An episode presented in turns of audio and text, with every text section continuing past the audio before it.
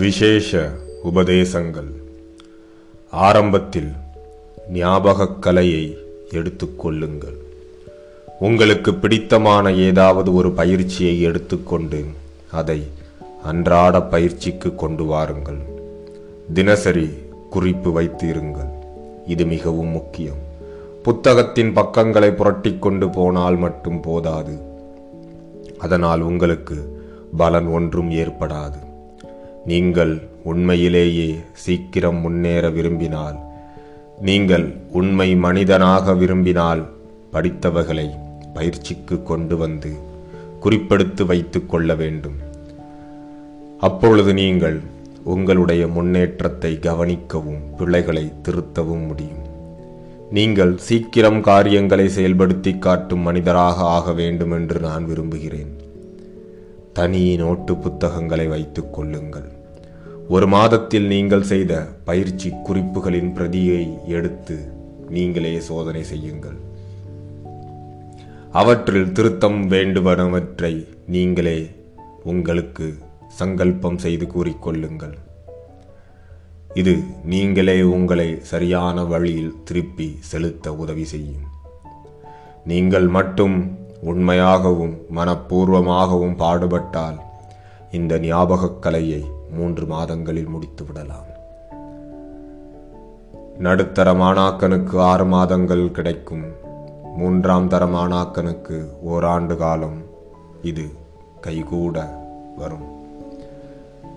நீங்கள் ஞாபகக் கலையில் நன்றாக தேர்ச்சி பெற்ற பிறகு மனோபலக் கலையை எடுத்துக்கொள்ளலாம். இப்பொழுது நீங்கள் ஞாபகக் கலையின் மூலமாக ஓரளவு வெற்றி கண்டிருக்கிறீர்கள். இது உங்களுக்கு மனோபலக் கலையில் நல்ல உற்சாகத்தையும் ஊக்கத்தையும் கொடுக்கும். நீங்கள் இப்பொழுது ஆனந்தமடைவீர்கள். மனோபலக் கலையில் ஒவ்வொரு நரம்பையும் நீங்கள் இப்போது பயிற்றுவிப்பீர்கள். நீங்கள் முன்பே அந்த மின்னோட்டத்தை ஆரம்பித்து விட்டீர்கள். அது உங்கள் ஊக்கத்தையும் உற்சாகத்தையும் நிலைத்திருக்கச் செய்யும்.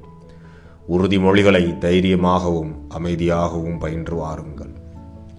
ஒவ்வொரு உறுதிமொழியின் பொருளையும் ஐயமறப் புரிந்து கொள்ளவும் அதை உணரவும் முயற்சி செய்யுங்கள். உணர்ச்சி மெதுவாக வெளிப்படும். அதை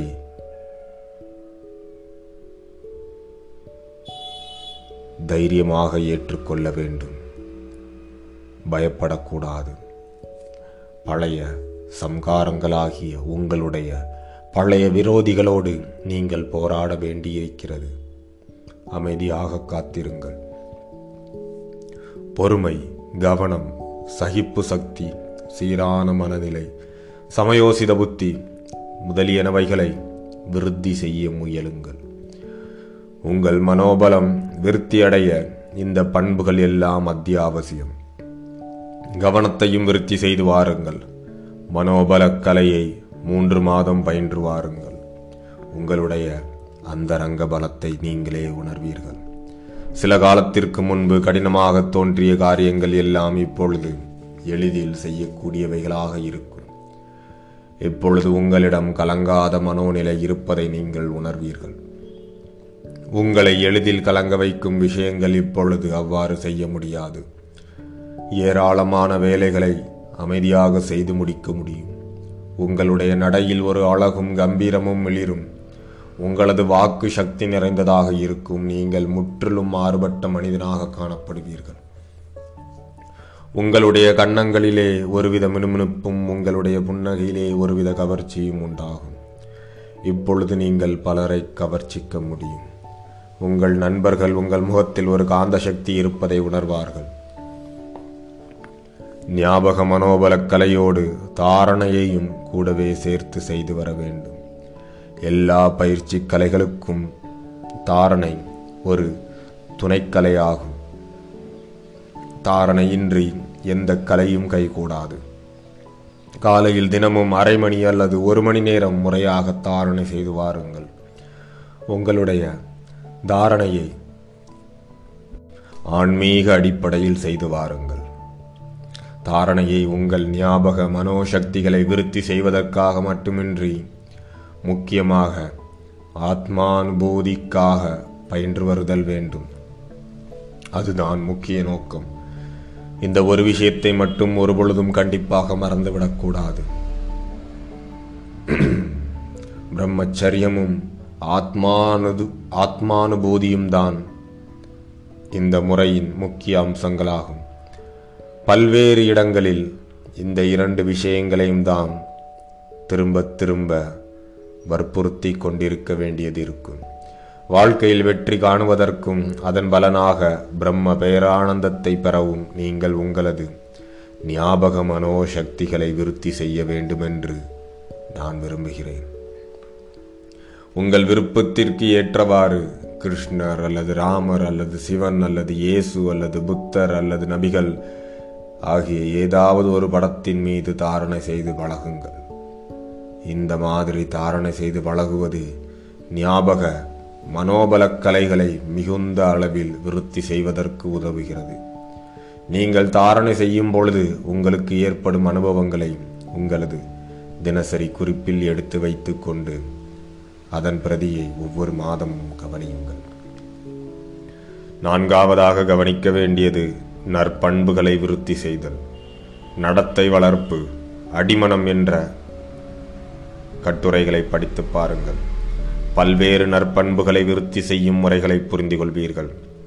எந்த நற்பண்பு உங்களிடம் அறவே இல்லாமல் இருக்கின்றதோ அந்த பண்பை விருத்தி செய்து வாருங்கள். தைரியம், கருணை, சமரச அன்பு, பெருந்தன்மை, திருப்தி, அன்பு, நேர்மை ஆகிய பண்புகளை ஒன்றன் பின் ஒன்றாக வளர்த்து வர வேண்டும். மாதம் ஒரு பண்பை எடுத்து அப்பண்பை பற்றியே முறையாக தியானித்து வாருங்கள். உங்கள் நடத்தையில் அப்பண்பு வெளிப்பட்டு இருப்பதை நீங்கள் காண்பீர்கள். முக்கியமாக ஒரு நற்பண்பை நீங்கள் விருத்தி செய்துவிட்டால் ஏனைய பண்புகள் அதை பற்றி கொண்டு வந்துவிடும். பணிவும் தைரியமும் உங்களிடம் இருந்தால் ஏனைய பண்புகள் தானாகவே வந்து சேரும். தினந்தோறும் பண்பு வளர்ச்சிக்காக சிறிது நேரம் நீங்கள் செலவிட வேண்டும். நீங்கள் பிரம்மச்சரியம் அல்லது சத்தியத்தில் நிலை பெற்றுவிட்டால் ஏனைய பண்புகள் உங்களிடம் தானாகவே வந்து சேரும். பணிவு, தைரியம், பிரம்மச்சரியம், சத்தியம் இந்த நான்கு பண்புகளில் ஏதாவது ஒன்றை எடுத்துக்கொண்டு விருத்தி செய்து வாருங்கள். ஐந்தாவது விஷயம் தீய பண்புகளை களைதலாகும். நற்பண்புகளை வளர்த்து வந்தால் அதுவே தீய குணங்களை அகற்றிவிடும்.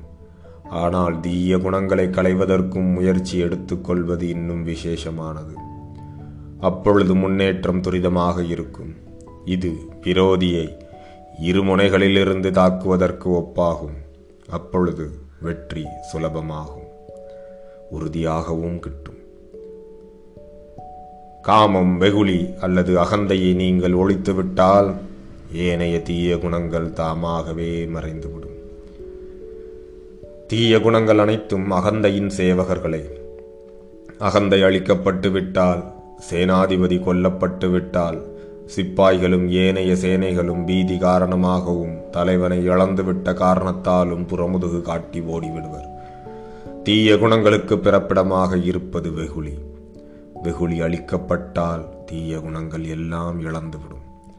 ஆகவே உங்கள் கவனத்தை அகந்தை அல்லது வெகுளியை ஒழிப்பதில் ஒருமுகப்படுத்துங்கள்.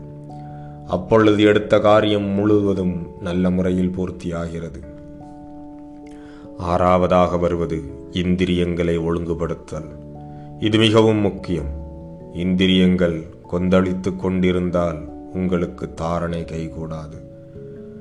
ஒவ்வொரு இந்திரியத்தையும் ஜாக்கிரதையாக கவனித்து அதை உண்ணாவிரதம், மௌனம், திராடக், பிரம்மச்சரியம், பொருள்துறவு, தமம், பிரத்யாகாரம் போன்ற தகுதியான முறைகளை கையாண்டு அடக்க வேண்டும். இந்திரியங்கள் உங்களை புறத்தே இழுத்து மனதை புறவழி செல்ல செய்கிறது. இந்திரியங்களை அடக்குவது என்பது உண்மையில் மனதை அடக்குவது என்றுதான் பொருள். மனத்தின் நேரடி உதவியின்றி இந்திரியங்கள் சுதந்திரமாக எந்த வேலையையும் செய்ய முடியாது. ஏழாவதாக கவனிக்க வேண்டியது உடற்கலை.